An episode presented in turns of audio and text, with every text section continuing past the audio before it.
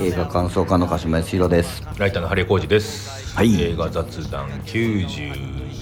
7七。あああ、あのー、そういえば、んイベントの日程が決まりました。イベントの日程が決まりました。まだ詳細とかはね、そのおいおいですけど、あまず詳日詳細ってい程うのは内容でことですか 内容です。内容まだ考えてないから考えてないから、まあ、ただもう日程が決まりましたんで、お知らせしておきましょう、はい10月15日うん日曜日のなんと日曜日ですよ昼です今回は、はいこれはいいですよ昼ねやそうそうそう昼はちゃんとあのお尻も時間も決まってますからそうだからだらだらと長くなることもなくなることもなくねちゃんとした時間に終わって、はいしかも終わってもまだそう夕方前とかだからね終わって飲みに行けますからいやー開けとこ一日終わって映画も見に行けるしねあそうだね終わってライブも見に行けますあだってもう場所がねそう場所は前回と一緒、うんえー新宿のロックカフェロフトでございます、はい高橋しおりさんがお気に入りなところそうですね歌舞伎町タワーの隣そうそうそうだからもうあれですよついでにねあのプレミアムシートのみのそうそうそう 歌舞伎町の中の4000タワーの払ってね中のね4500円ぐらいぐらいするあそこついでに来たついでに行っちゃおうかなって行けますからねそれ4000円払って、ポップコーン食べ放題っていうなんかいいのか悪いのかっていうなんかね、すごいらしいけどねラウンジとかはラウンジ私ちょっとねその関係の仕事してるあれで、うん映画は見てないんですけどそのあ歌なんか入った舞伎町タワーの内覧会みたいなの行ったんですよへえ確かにそのなんか映えスポットみたいなのもあり、うんうんうんうんフォトスポットみたいなね、多分お酒もねバーカウンターで出てくるんですよあお酒も飲みながら見れる見れるでああのお酒とかもチケットにインクルードされてんじゃないかないやそうでしょそれだってうん4500円ですよあなためちゃくちゃ飲めば元取れるっていうでめちゃくちゃ飲むと寝ちゃうじゃんめちゃそうそうそう そうなんですよね、で難しいところですけどもそうねまあでもそうそういうとこもすぐ近くなのそうですもう隣と言っても過言ではない、隣と言っても過言ではない、まあ、見に行くだけでもそう歌舞伎町タワまあ東宝だってありますし新宿ー東そ宝うそうそうそうもうちょっと歩けばピカデリーもバルトナインもあありるまとすから、ねシネマ借りても武蔵野館もありますからそうですそうですはい新宿街もいっぱいシネマアートもありますからねうんありますありますまあ、ということで10月15日、日曜日お昼ですね、はい映画さん100回記念の回みたいな感じだと思いますだから100回はもうね来ちゃうねその前にねだいぶまあ過ぎてますねはいまあまあそういう感じで、はい皆さんぜひそこは開けといていただければ、内容はねこれからおいおい考えます、はい、まあでも、まあ、何人か出てきて喋るっていうのが基本ラインではあると思 いあますだからこんなことやってほしいみたいなのちょっとあったら、あればね、うん確かに、ね、皆さんから、はそういうのもいいかもしれないですね、い、そういえば、うんなんかこの映画さん今までメールとかはいツイッターの DM とかでメッセージいただいてましたけうんうんどはいなんか Spotify のうんで聞くとその Spotify に Q&A っていうコーナーがはあはあ欄みたいなのがあっうてんそこからもメッセージが送れるようになってますのではいなんかそこから送ってくれてたのあをそうなんですね改めてちょっとはあのーご紹介しますとはいえーワンドンさんからはい怪物のについおてういろんなレイヤーのマイノリティの人を扱うなら最低限幸せにうんしてくれようには同意し ます、うんいこれ本当そうですよね、これ本当そうですや本当そうですね K さんという方から、はいあ結構来て この社会性の高いテーマでこの仕掛け方して面白いでしょってやり方が本当に気に食わなかったので同じ話をされて嬉しかったです やっぱそれは思うよね言いますよね本当に今、映画雑談ダントツで怪物会が聞かれてるんですいやだからそうねまあディスってるわけじゃないんですよあれはまあねちょっとなんかモヤモヤするなっていう話私はディスってますよそうね面白いとこなかったって言ってたからね面白いとこなかったマジで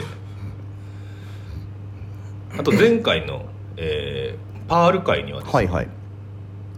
ちょっと見逃してましたねそこねそうここ表示されるんだって最近気づいたんで、えー、ジジさんという方から、はい パール会ですね、これはやばい私はパール寄りの人間だと確信しま したミッチへ独白シーンでこれはまずい早く逃げなきゃという気持ちわかるんですけど、うんなぜパールの話をきちんと聞いてあげないんだ急に激高する気持ちもよくわかります殺しはしないけどパールと同じ気持ちで殺された側が悪いと思います彼らは天罰を食らうタイプの軽い人たちですねしかし最高の作品でしたはいああも完全にパール寄りの意うう見んいやそういう人もいますよいやで本当もそうでもパールはパールが魅力的にやっぱり描かれてるから、うんそれはそうなりますよねそうなる場合もありますそうそうそうなんですよねいやパール側の人はねいますよいっぱいいやいやいるいるいるうんでっていうかまあ自分の中にもパール的なそうそう要素はあるしうん私の中のパールうん私の中のパールありますあり ますありますというこんな感じでですね、うんあのいくつかご紹介しまはいした、あありがとうございました、はい皆さん Spotify でお聞きの方はですね、はいうんまあ、こういう感じで手軽に、はいなんか下の方になんかこの番組についてどう思いますかみたいなうんのがあるのかな、うんそこからほっぺっとしてもらえるとあのぶメッセージを送るところがありますから、はいそこからえメッセージなんかいただければと思います、はいまあ、引き続き Twitter でもうん DM でもねメールでもねメールでもはい、いただければと思いますけれどもということで今回は、はいえー最近これ見たよということでいろんな最近見た映画についてざっくはばらいんに語っていこうかなと思いますうがん今回は私と鹿島さんが見ているものがほぼ被ってないはいそうですねといううん回です ねもうおあの俺はもうホラーしか見てないからほ ぼ夏だから夏だからうんあとね今年ね去年もホラーフィーバーあったけどありましたあの「女神の継承」とか呪詛と「か地ね祖」とかねうん、あ国費とかねあ国費とかあったけど実は今年の方がね粒揃いだなと思うおー何気に何気に見るの全部ね結構高得点えーでしかもね割とジャンルがみんな違うあそうなんだ、うん確かにだからその去年は要は、女神の継承呪詛国費っていう、あの割とアジア系ホラーそがねうでアジアでオカルト、うん幽霊とかで、うんうんうんうんっていうのはがい揃ったから、インパクトが高いんですそようねね多分それで割とこうみんな新しいじゃんとか珍しいじゃんっていう、そうそうそうそううそうそうそうでそもそもそのアジア系のホラーがあの元々の日本の J ホラーをあの元にしてるというか、うんうんうんそのうですねの流れがあ,、うんあるから割とこう入りやすいっていうのもあっうんうんうたし、んね、日本の J, J ホラーが今ダメなこのね時期にそうだやるじゃんっていう感じがねあっからて J ホラーの遺伝子はこっちにそうあるんだっていうような気持ち全部に持なっりてまかしちゃったたねみたいな感じになってね、うんとはいえ去年は如月駅もありまし たからはいそうですよまあ怖い、まあ、楽しい映画だなっていうあのねうんあのホラーにうね、ん怖さだけを求めちゃダメよ本当わかる言ってましたよあの映画監督の三宅龍太さんが、はいアフターシックスジャンクションで言ってましたけど、三宅龍太さんはあの子供の頃行くから幽霊見れる人なんですよあはいはいはいでバチカンのエクソシストの話をした時に、うんうん怖いかどうかで言ったら、うんそこまでめちゃくちゃ怖くない、うんうんとはいえ、うん子供の頃から日常的に幽霊が見えてて、うんうんでホラー映画の仕事をしてる私はが24時間その映画のことを考えてしまうほど怖い映画はうん公開できませうん、んなるほどねそうそれは世に出しちゃいけないものなので、その怖さがだけがかえホラー映画の観点ではこれはないそうですそうですしかしホラー映画と銘打った以上怖いかどうかっていうのが判断基準になってしまうという側面はうんうんうんありまあるすんねですよね、うんだから怖くないから評価が低いみたいなそうそうそうホラー映画あるんだけどうんその中でもめちゃくちゃ面白いのあるんであるあるあるある俺なんかだって「悪魔の生贄とかその、うん怖い映画界でイベントでやった時に、はいはいはいあの1位に挙げたけど、うん悪魔の生贄なんて怖いと思ったことないもんはいはいはいはいはいはいかっこいいと思っていうねいや俺だって残影をねうんうんナンバーワンに上げて、はいみんなから、うんあんな最後に幽霊が出てきてどっちらけだろうって言われまし たけどあの幽霊が怖いと私は全く思ってないんですよ、怖いからいいじゃないんだよねいいじゃない、うんそれまでのミステリー的うんに謎が謎を呼び、ああそういうことかっていうね、うんうんうんでちゃんとゾゾッともするしそうだからだからホラーあのミステ単なるミステリーじゃないんだよね、うんただホラーにはなってるなってるなってでるもホラーイコール怖い映画ではないのそうあの幽霊を俺が「あーって言ってるわけじ ゃないそうそうってことはねいや言ってそおきたれいだったら本当にただのジャンプスケアで脅かすだけの映画の方そうが怖そういですそうそうそうそなうんか怖いの種類もいろいろあるからありますからね嫌な気持ちとかななるもももも怖いのも一つ怖いだだと気し、になっちゃうとかもうん、グロいのも怖怖い怖いだし、うんあとあまあそうねあとなんかなんかあとまあまあそうやってただ単なる脅かしも怖いでもあるしね、また悲しいっていうのが怖い時もありますよあね、るある、悲しすぎうん、あとやばいっていうのが怖いと今ありますね、はいまあいろいろありますよ、で今年は割とまあ今回までの間にだから前回パールやって、はいパール以外にも見た中だと全部やっぱり怖いの種類が違っうて、ん何からいこうかなまずでも一番最近見たえーイビル・アイはいはいはいメキシコの映画で、えーパラドックスとか、うんダーク・レインっていう今アマプラで見れるのかな、うんうんどっちものお撮った監督メキシコのアイザック・エスバン監督はいはいはいはいはいこれ私見てないんですけどでもイビル・アイのポスターすごい秀逸でかっこいいなとはいはいはいはいはいはいなんだけどねえっとパラドックスもダーク・レインもうんポスター怖いのよ、うんうんだけどポスターのシーンは映画に全く出てこないあそうなんだ そういう映画ではないそうそうそうで「イビル・アイ」はまだこのおばあちゃんは出てくるああだってあのおばあちゃんの目のとこにこう、うんそうそうそうそう黒い線っていうかフェッてあってだから今までのパターンからいくとあ内容とポスターが割とリンクしてるっていう感じではああるそうなんだでまあまあまあもうもう俺はもうそのパラドックスっていうのをまず最初に見てうんうんうんこれが面白くてこれもまあホラーではあるんだけど、ううん、と怖い人の怖い心理状態みたいなのを描いてはいるんだけど、うんうんうん SF なのねうんうんまあまあパラドックスっていうぐらいだからまあ、えー、と時間がループしちゃってそこから抜けられなくなるっていう話なんだけど、これまでのループものって抜けられるじゃない抜けられるでルループから抜けるためになんかいろいろやるのが面白いうんで最終的には抜けて戻ってくるっていうところで落ち着くじゃんやっぱみんなそのだからマンデーズとかもそうですけど、うんうんやっぱそそういうどうやったら抜け出せるんだっていう,、うんうんうんうんまあ、ミステリーでもありっていうね、うんはいまあまあ普通ですよねパラドックスは抜けられないのよはあそのあれループしてんなこれっていううーんとだからあとねパラドックスね時間じゃないのよほうその場所から抜けられなくなるああえっと一ね生そう、えーそのビルから、はいビルの階段を、えーとまあ、まあ犯人と刑事っていうのがあって、はいはいはいで犯人が逃げて自分の部屋から刑事が来て犯人が自分の部屋から逃げて階段を降りてくんだけど1階に着いても出口に行かないうんうんで階段を延々降り続けるでまた登ってみるでも全然出られない、うんうっんていうので30年ぐらい経つのはあでその抜けられなくなって30年経ったら人間どうなっちゃうのっていう怖さなるほどね、でもその場所から抜けられなくなるっていうのはさあのネット階段のさ階段っていうかさ、うんうんヘビ囚人さんっていう人がいてあーあったあのーショッピングモールから抜あけられのなくなるエやスつカレーターから降りられなくなる話最悪ですよあれだあれに近い怖さあーもうねあの我々の階段をにこう革新を起こしたヘビ囚人さんはいはいね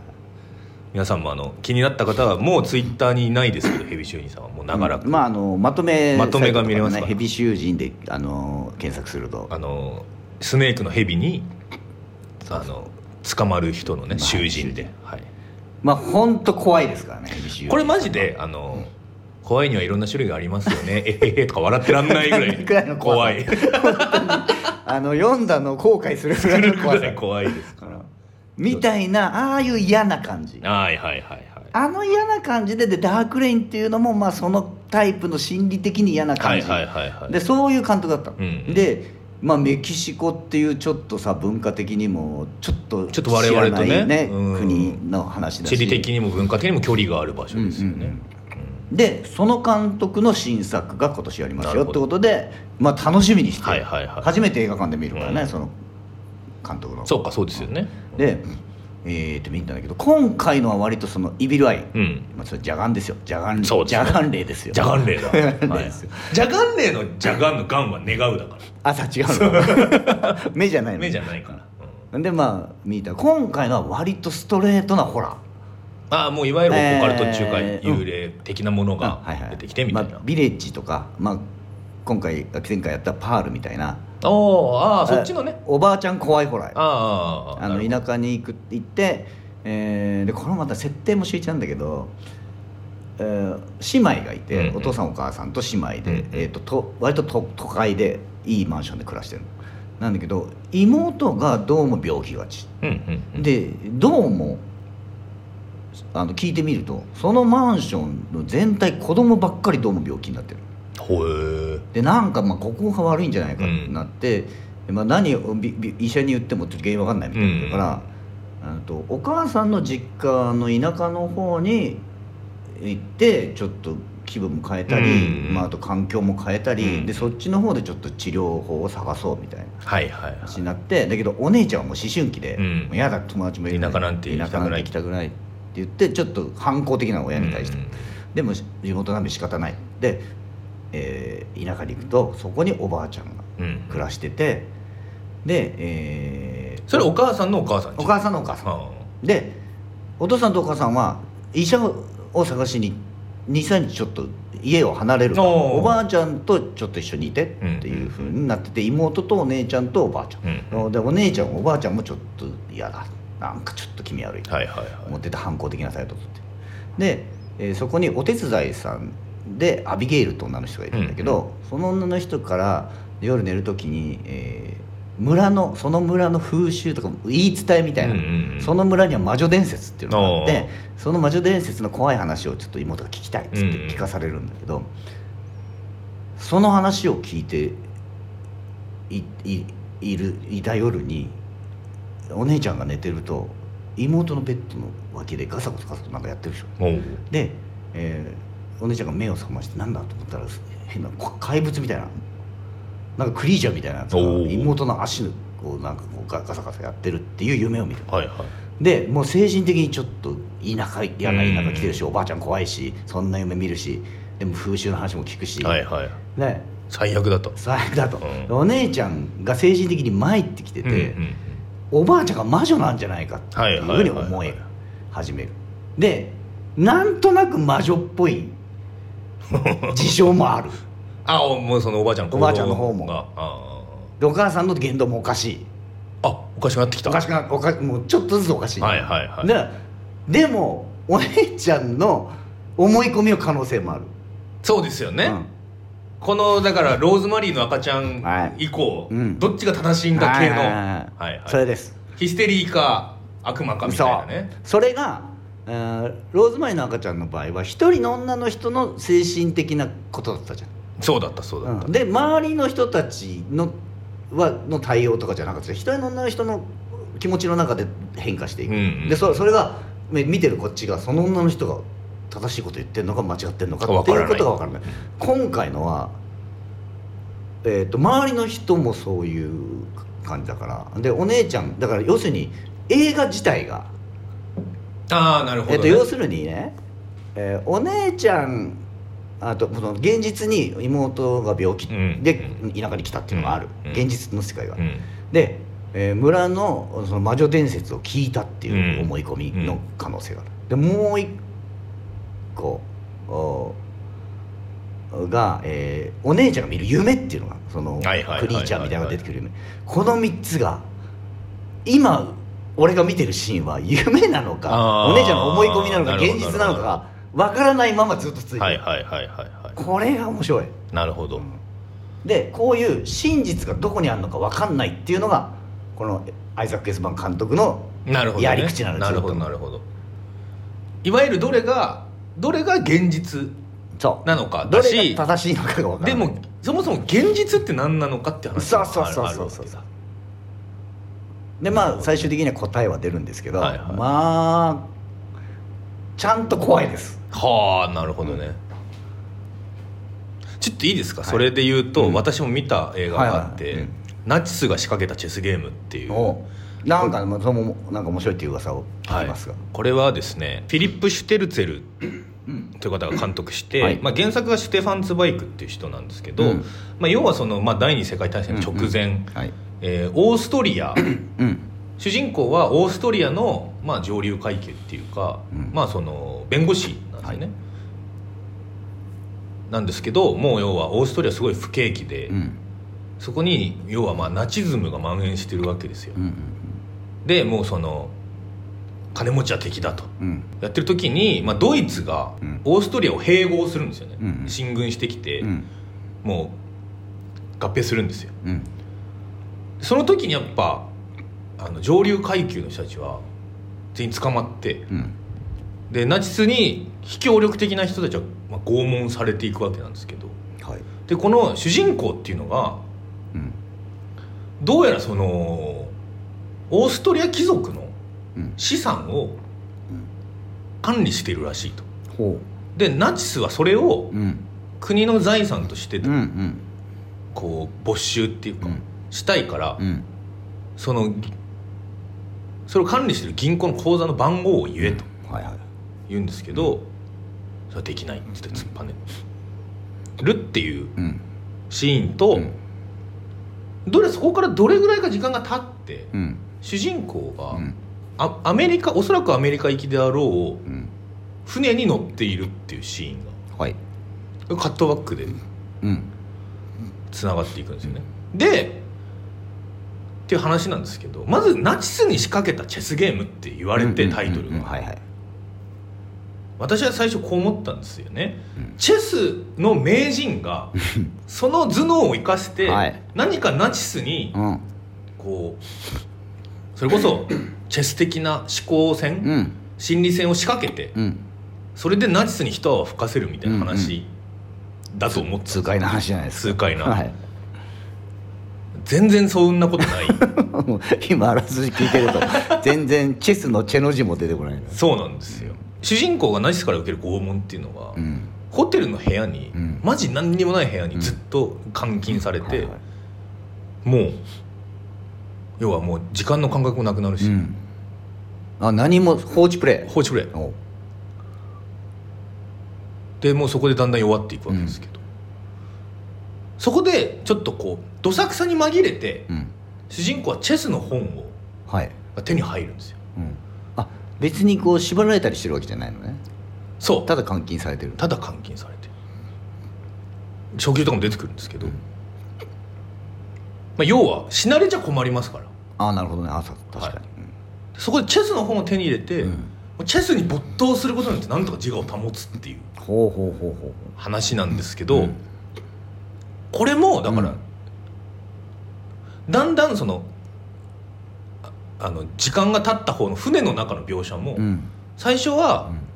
こう別れ離れ離れになった奥さうんとんうん一緒に船に乗ってるんですけど、うん船の乗組員の人たちが「うん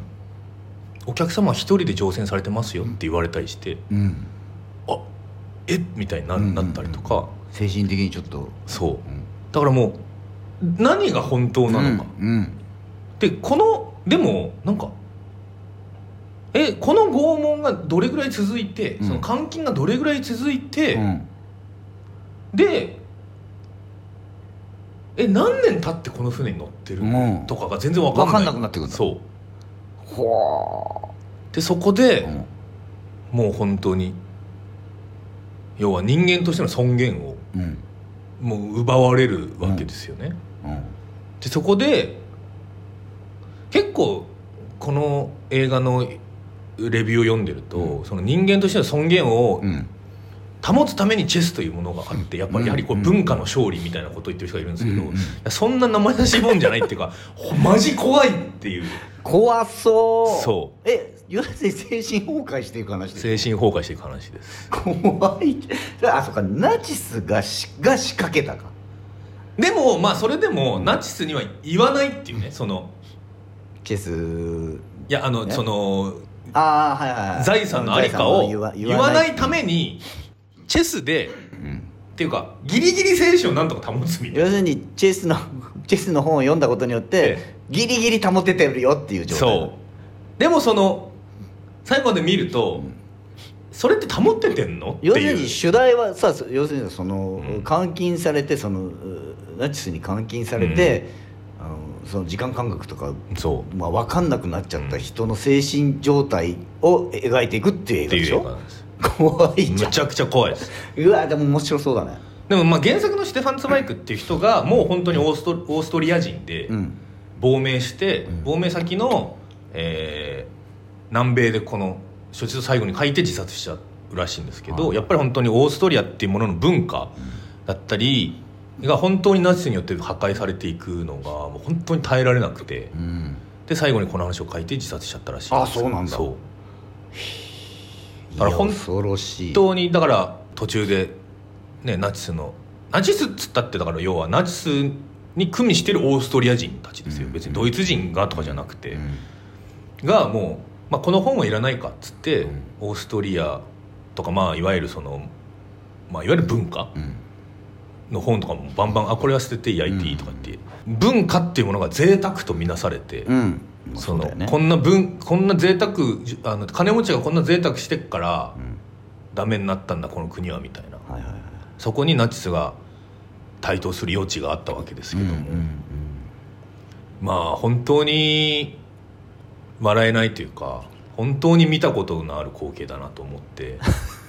げんなりしますよねげんなりするねでもしかもそのその人が書いてんだもんねその人は書いてます監禁された人が書いてるまあ、ツバイク自身は多分監禁されるとかの前に国外に出てるから、んスバイク自身が多分ナチスからの迫害を受けてはないと思うんですけどでも監督はもうでもこれを今映画化する意味があるであろういとろいろナチスの映画はいろいろあるね いやだから本当にナチスめっちゃ怖い映画なんで本当にナチスがボコボコにされる映画を今本当に見たいって いうかスカッとさせてくれっていうまあでもその前にナチスがやっぱね何をやったのかっていうのは全貌はいねや知らせる必要があるよそうね本当にやっぱりだからインディ・ジョーンズが出てくるナチスって、はいはいはい要はた単純にヴィランじゃないですか、うん悪者、うん乱暴で、うんバカでみたいな、うんやはりそうではなくナチスが行った何が一番恐ろしいかっていうとやはりに人間の尊厳っていうのをそうだね敵対する人間の尊厳をもう全て奪いそうだなそして文化を破壊したことによってその要はあの敵対国の歴史っていうものを全てな無にしようとしたっていうところが、うんまあ、本当に恐ろしいしそれはでもだあの大日本帝国立大日本帝国の軍隊もやったことうんをそうだねですからね。うんまあ恐ろしいうん話で、まあでもそのインディ・ジョーンズもなぜ敵がナチスかって言ったらやっぱりスピルバーグがユダヤ人だっていうそうですねところがあるよでシンドラーのリストを取ってるからねでそのナチスっていうのはもう各地での芸術品を奪いうん遺跡を荒らししてきたっていうのがまあ考古学的にはそう敵そうだっよてねいうことですよね。まあでもそのもう、まあ、現事実実際あった話が元になってる映画だけど、 まあこれも実際あった話というか、うんその実在した人物が実際書いた本が原作になってるんだけど、はいはいそれが超絶エンタメになってた「うんまあ、バチカンのエクソシスト」って いう映画を見まして。もう意味合いが全意然変わってき味合いが全全然変わってきますけどでもそのアモルト神父っていう実在したチーフエクスシたストそうなんでしょローマ教皇から、うんじ直々に任命されたエクソシストですそんななんていうんですかもうその時点でもう血がたぎるような話じゃないですそうです よ かもう面白いってだいう。からもう面白いんですそのアモルト神父自身がもう面白くて、でなんだけどうんまあその相当エンタメ化されてるのエンタメ化されてるかっていうかさ、うんうんもうそもそもがエクソシストものっていうか悪魔つきものって、はいはいはいえーその70年代の、あのまあいわゆるエクソシストうんという映画が元になってて、まあ、そっからそっからどう変えるかみたいなのでその後エクソシストものって作られてきてるだからもうエクソシストがあれがもう大正 解大ホームランだからそうなんだけど、まあ、今回の「バチカンのエクソシスト」の中でも言ってるし、えー、とアンソニー・オプシンスが神父をやった「ザ・ライト」ああったあったはいはいはいはザ・ライト」とかは割とリアルな、うんうんうんえー、とそうあれも事実を元にした映画らしいんだけど、うんだだからあのエクソシストみたいに、えー人が浮いたりいうんうん首を回ったり緑のゲロ吐いたりとかしないのよ、で今回の「バチカンのエクソシスト」の中でも、まあ、そういうの期待してたみたいなそんなこと起こんないよみたいなセリフがあったりとかしてだからそこら辺は、えっと、事実を元に描いてますよって せしてるんだけど、はいはいはいはい悪魔のキャラとアモルトシンプルのキャラがもう良すぎ るあそうなんだプロレスみたいになってくるああなるほどねマいイいクマイクパフォーマンスをそうしてそうるだからあの悪魔ってもう最高のヴィランだなと思ってああはあはあだって対話してくれんじゃんちゃんと確かにねであの言葉だから言葉の勝ち負けになってくるじゃん、はいはいはいであと頭めちゃくちゃ頭いいし、うんうん悪魔としての哲学ちゃんと持ってるし、はいはいはいでその哲学その悪魔としての哲学とかアイデンティティをどうやって打ち破るかっていうことが悪魔に打ち勝つなるほどねことだから、うんだからあのもそもそものだからあ悪魔払いのやり方っていうのは現実の悪魔払いのやり方をやっぱちゃんと踏襲してるんだよ、はあはでそれはライトでも同じように出てくるし、うんうんもう一個ね、えーエミリー・ローズっあうんうんていう、んこれも実際にあった話をもとにしたんだけど、うんこれが一番リアルかな、おーあのそれは、えー悪魔付き裁判の話あああえあああーっと悪魔に疲れちゃったとされてる女の子がいて、えーそれを、えーっと神父が悪悪魔払いをするんだけど、それに失敗して女の子が亡くなっちゃう、うんうんうんでそれが殺人なのか、うん悪魔払いなのかっていう実際にあった裁判を元にしてて、はいはいはいずっと裁判シーンでつながついてるんだけどそれとかでもとも全部ねこの3つはね悪魔払いのやり方一緒なの、うん悪魔の名前を突き止めるああそうだ何時の名を名乗れですよそうそうねそうで悪魔っていうのはいっぱいいるから、うんうんそのどのんなんていう名前の悪魔か分かるとうん対処できるってうんいうんで,、で今回もその名前を聞き出すっていうのがね超スペクタクルになってんだよねそれってでもあれですよね要は症状が分かると対処できるみたいなことなんですよねそうね、うんであとはもう一個はやっぱもうコピーでも言ってるけどうん悪魔つきって言われていった98%は精神疾患だっはいはいはいはて言ってるってことはじゃあい2%は2%はっていう で最初のシーンで、うん悪魔払いやるのよ、うそれはあある青年がうん悪魔つきだって言われてきて、で、えー、アモルト神父が呼ばれてきてで悪魔に「お前の名前は何だ?」っつってそのやり取りをするで悪魔もそういうやり取りをする悪魔らしいやり取りをするでその悪魔の名前を聞き出してその悪魔をあ悪魔に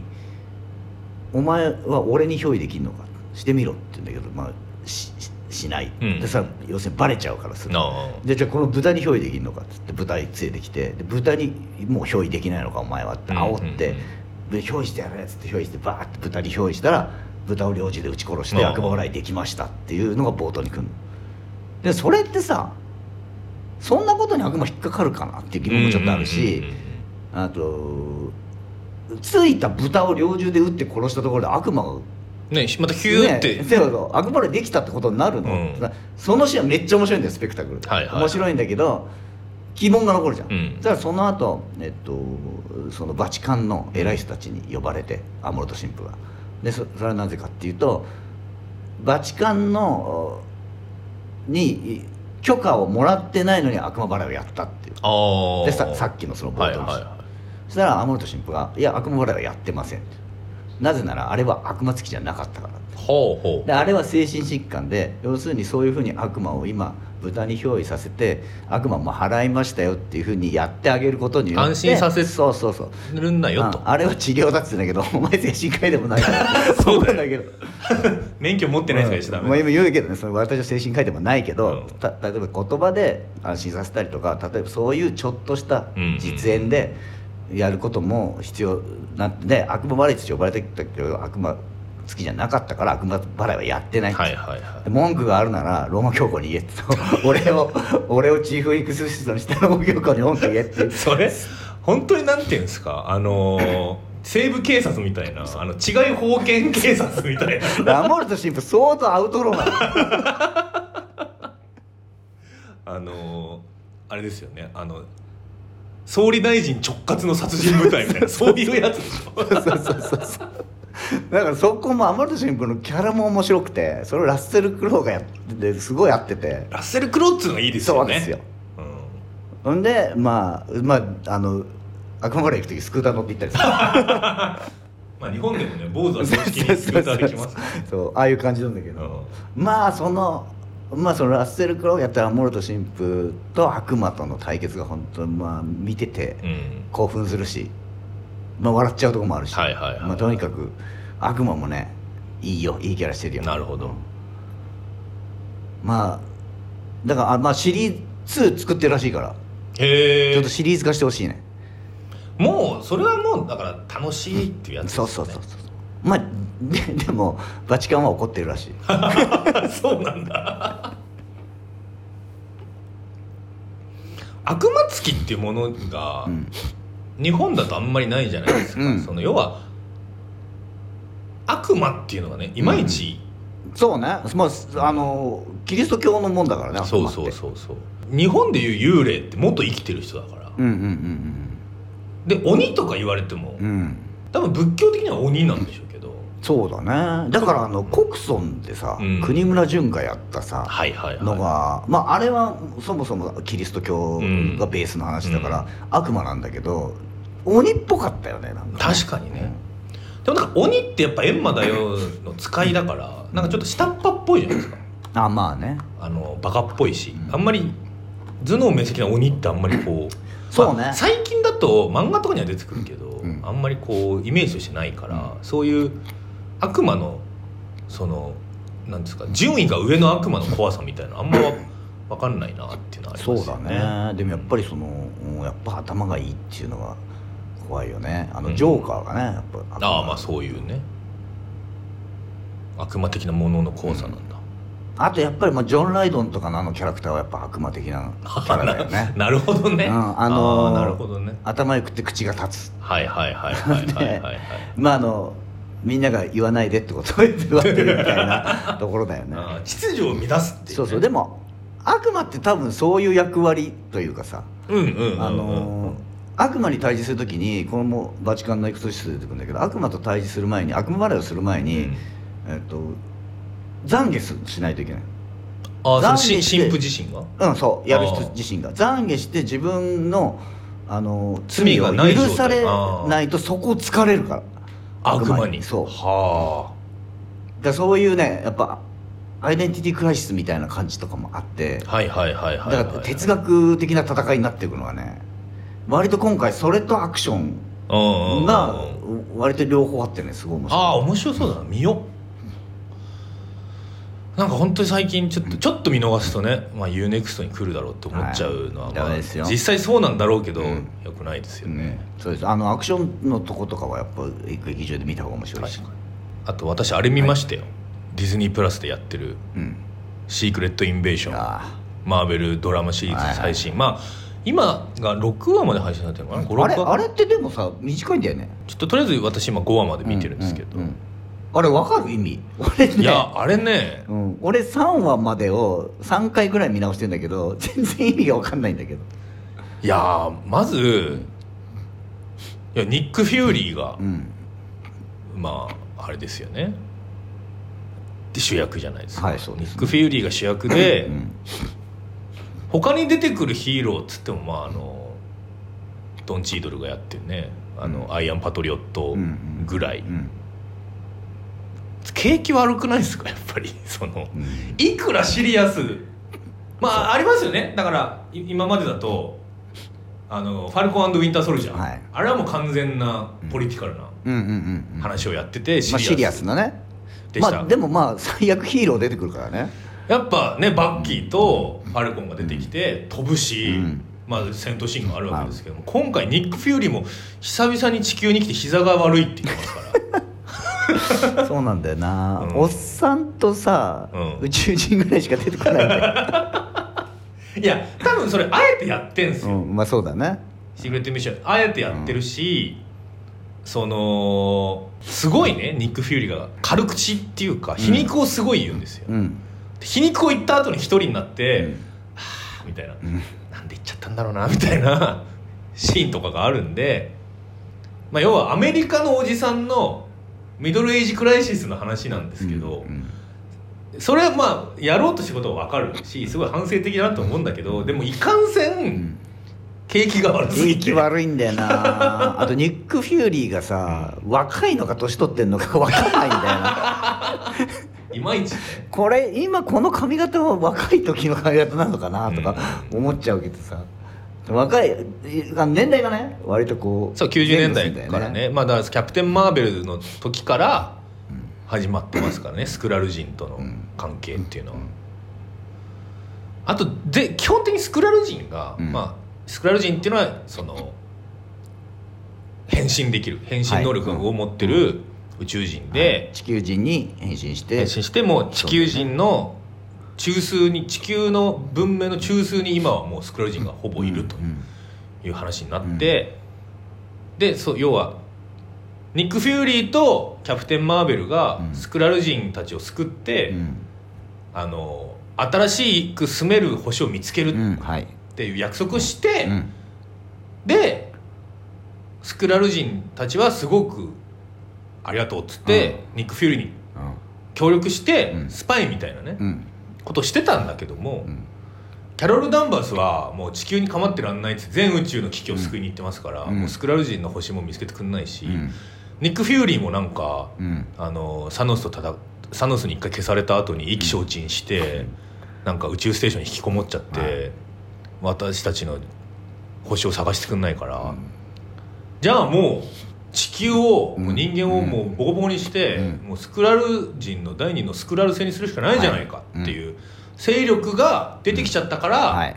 それと戦うた戦うっていうかねそこから地球を守るって話なんですけどいややっぱそういうそういう話なのこれそういう話ですその地球をえ結局敵対する話なのスクラル人だからそのとスクラジオの中に穏健派と革新派みたいなのがいてっていう話なんですけうんうんどうん、まあ、この話聞いててもやっぱどう考えてもスクラル人の方が正しいっていうか、うんまあそうだねのニック・フューリーが悪いそうそうそうだからねえ今回ニック・フューリー主人公なのに何してんのと思ってんだよずっとそうニック・フューリーが悪いのに、なんか協力してくれるスクラル人に対してもなんか皮肉とか言ってなんか微妙に敵対敵対っていうかなんかもうみたいそうなんだから見てても誰が悪くて誰が良くて何をしようとしてるのか分かんなないんだそようなんだよなでアベンジャーズたちが出てこないのは、うん5話の段階ではですよ、うん要はスクラル人の目の前に出てきちゃうとうんコピーされちゃうからアベンジャーズがねあのあヒーローがねヒーローがうんでそのえじゃあスクラル人はヒーローがいること知らないのいや知ってますよ知、ってるよねうん、えだからここスクラル人のコピー能力変身能力の定義もないまいち曖昧で、 うんそのえ誰にだってなれるんだったらえテレビで見た形しかなれないのとか、うんね性能までコピーできるのかそれともそうそうそう形姿形だけなのかとかもよくわかんないしねまだそうだから目の前に出てきちゃったら、まあ、性能までコピーされないまでも、うん要はそのねヒーローの姿形で、あのもう地球はダメなんでスクラル人にみんな味方しましょうみたいなこと言われたら困るから、うんヒーローたちには知らせないんだって言ってるんですけど、うんでもマジで各国でテロとか起こりまくっててそうだね大変なことになってるそねしたらさすがにそれを助けにヒーロー出てくるだろうって思うんですよそうだよね怒ってんだからねそう怒っ実際に怒ってんだなな何してんだよって話だねそう全体的に何してんだよって話だそうねだからなんかリアリティ今回はリアルでポリティカルな話をするっていうリアリティラインを引いてるじゃないですか、うんうんでもそのリアリティラインとアベンジャーズ全体のリアリティラインが違うから、うん出せない結局変なんですよ変だねそう無理があるよね無理があるなだからそのあとインフィニティ・ウォーからエンドゲームみたいな、あの流れの裏にこういうことがありましたよみたいな触れ込みだったじゃんはいはいはいはいなんだけどこれこれどこの時代 のどこの星の話なのみたいな感じになってるよねそうなんだよなわかんないこれは全て最終話でひっくり返されたりするのかもしれないですけど、うんなんかねでもなんかやっぱりね怒ってる人が多いいやーなんかまあいや最終話でひっくり返すで言うとね、うんまあ、シー・ハルクもありましたけど、シー・ハルクは楽しかったじゃないですかまあまあコメディだしねコメディだし今回本当にもうおじさんがくよくよして暗いしね画面もねくよくよしてる割に反省してないっていうかなんかっネックフューリーが魅力的じゃないんだよな全然ていうのはあります、 い、やなんかだからマーベルシリーズもマーベルシリーズに対する求心力みたいなのって本当うんうんめちゃくちゃ落ちてきてるなっていう気そがうするんねですよねちょっとねいやそりゃねガーディアンズみたいなややっぱり見といてよかったみたいな気持ちにしてくれる大傑作ってありますけどなんかそのそれを楽しむためには、うんシークレット・インベーションも見ておかなきゃいけないのかと思うと、うんうんげんなりしてくるそうなだっていうねそれはありますまあ別にねいいとは思うんですけど別に見見てなくていいとは思うんだけど、みたいなことも思いますね。まあ単純にあんま面白くないよねないし っていうイメー単ジ純にあんま面白くないシークレットインベーシわからないしなんかよくな、何やってんのかよくわかんないし ョンだったらムーンナイトの方が面白かったですよ本当に誰も話をしないムーンナイムトーンナイト押す ねムーンナイいトやだからあれだけあれだけああれ変じゃないですかだって他の他のシリーズに何にも影響しない独立したテレビシリーズってあれだけですよまあ確かにムーンナイトがいつ出てくるんだと私は思ってますから、はいはいはい昨日とは違う待ちましょう明後日がム見えーンてナイき トた陽気分で眠ることができた The building gets destroyed まだまだ昨日は明後日のようには俺を解放してはくれず死ぬまでに一度は宇宙旅行にも行ってみたいと思って